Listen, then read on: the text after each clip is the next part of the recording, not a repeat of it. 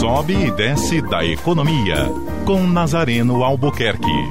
Oferecimento: Forte Imagem. Diagnóstico por imagem com qualidade. 3224-8903. Uma nota da Federação das Indústrias do Estado do Ceará lamenta que mais uma vez o setor empresarial, diz a nota, venha a ser prejudicado pela paralisação dos auditores da Receita Federal.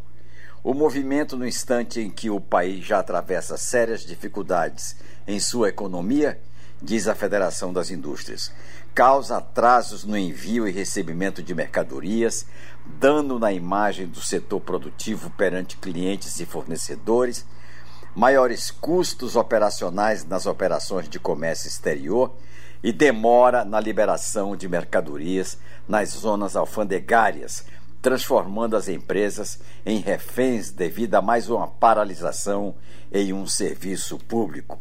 Diz a FIEC que espera que se chegue o mais rápido possível a uma solução.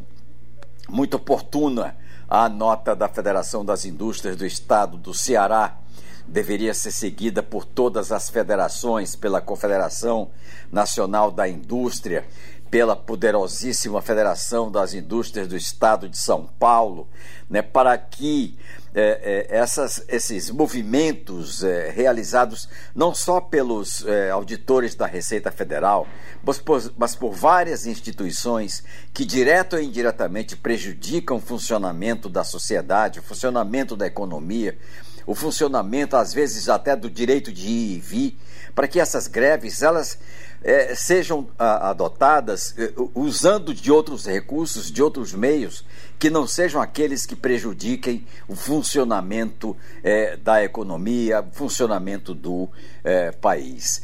A Federação das Indústrias, nessa nota, manifesta a posição do Ceará e que deve ser seguida por outros estados. Realmente essa paralisação ela para portos, para aeroportos, as encomendas ficam nos portos apodrecendo em, em alguns casos, por, como por exemplo a exportação de frutas é, é, para outros países, né, matérias-primas que não, não, não, não é, aguentam muito tempo ficar em depósito por falta de despacho por parte dos auditores da Receita Federal.